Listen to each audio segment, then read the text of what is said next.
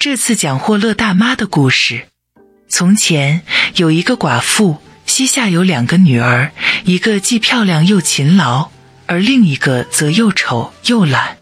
寡妇却格外疼爱又丑又懒的那一个，因为是她的亲生女儿。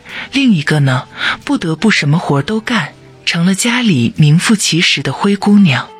可怜的姑娘每天必须坐到大路旁的水井边纺线，不停地纺啊纺，一直纺到手指磨破了血。有一天，纺锤全让血给染红了。姑娘打算用井水把它洗干净，不料纺锤脱了手，掉进井里。姑娘一路哭着跑到继母跟前，对她说了这件不幸的事。继母听了，把姑娘臭骂了一顿。还威逼他说：“除非他把纺锤从井里捞出来，不然就饶不了他。”姑娘回到井边，不知如何是好。后来她害怕再遭继母的斥骂，就跳进了井里。在井里，她失去了知觉。等苏醒过来时，发现自己躺在一片美丽的草地上。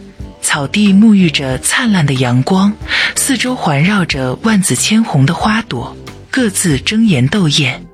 他站起身来，向草地的前方走去，在一座烤炉旁停下了脚步，发现烤炉里装满了面包。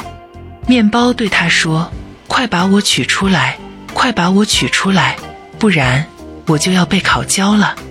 我在里面已经被烤了很久很久了。”姑娘走上前去，拿起面包铲，把面包一个接一个的全取了出来。随后，她继续往前走，来到一棵果实累累的苹果树下。果树冲她大喊大叫：“摇一摇我呀，摇一摇我呀！”满树的苹果全都熟透了。于是，姑娘用力摇动果树，苹果雨点般纷纷落下。直到树上一个也不剩了，他才停下来。接着，他又把苹果一个个捡起来堆放在一起，然后又继续往前走。最后，姑娘来到一幢小房子前，只见一个老太太在窗前望着她。老太太青面獠牙，姑娘一见心惊胆战，打算赶快逃走。谁知老太太大声嚷嚷起来。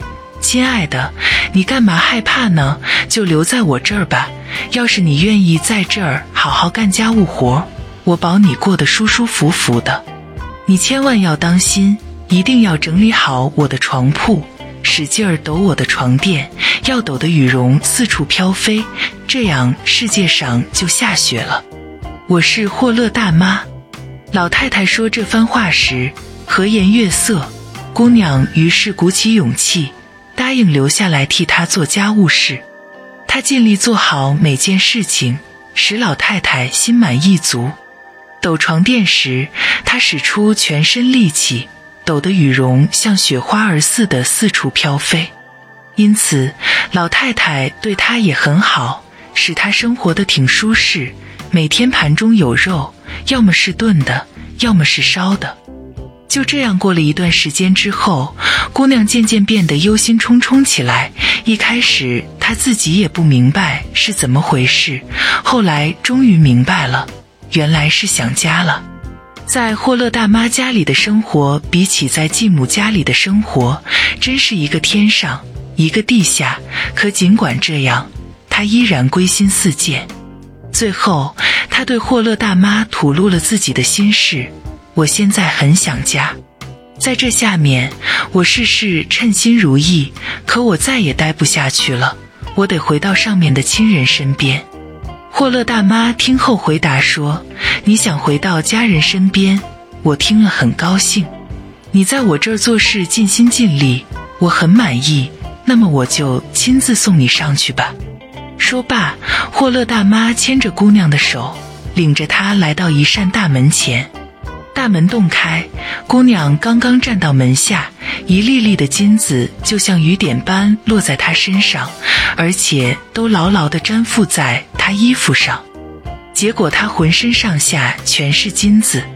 你一直很勤劳，这是你应得的回报。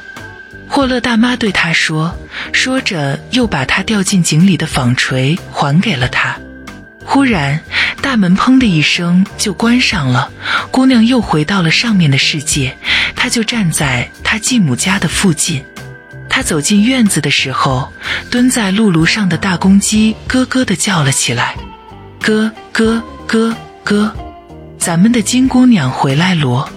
她走进继母的房间，因为浑身上下沾满了金子，继母和妹妹亲热地接待了她。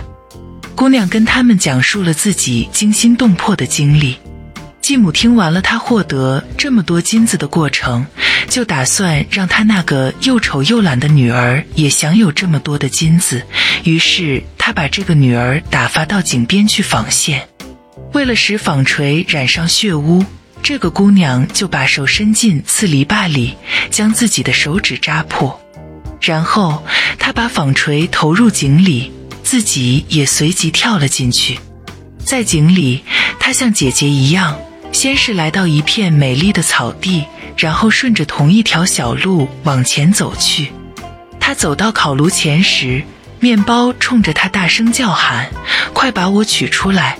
快把我取出来，不然我就要被烤焦了。”可这个懒惰的姑娘听了，却回答说：“谢谢，我才不想弄脏我的手。”说完，继续往前赶路。不大一会儿，他便来到苹果树下。果树跟上次一样喊叫着：“摇一摇我呀，摇一摇我呀！”满树的苹果全都熟透了。他回答道：“当然可以呀，可苹果落下来会砸着我的脑袋。”说完，继续赶路。来到霍勒大妈的小房子前时，因为她听姐姐说过老太太青面獠牙，所以见了面一点儿也不感到害怕。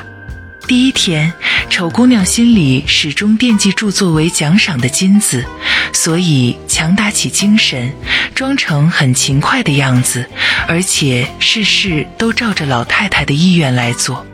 可到了第二天，她就懒起来了。第三天呢，他懒得更加不像话，早上甚至赖在床上不想起来，连整理好霍勒大妈的床铺这件事也给忘记了，更不用说抖床垫，抖得羽绒四处飘飞了。几天下来，老太太已经受够了，就预先告诉他，她被解雇了。懒姑娘一听，满心欢喜，心里想到，该下金雨了。霍勒大妈领着他来到那扇大门前，可当他站到门下时，非但没有金子落下来，劈头盖脸的泼了他一身的，却是一大锅沥青。这就是你应得的回报。霍勒大妈对他说，说完便关上了大门。懒姑娘就这样回到了家里，浑身上下糊满了沥青。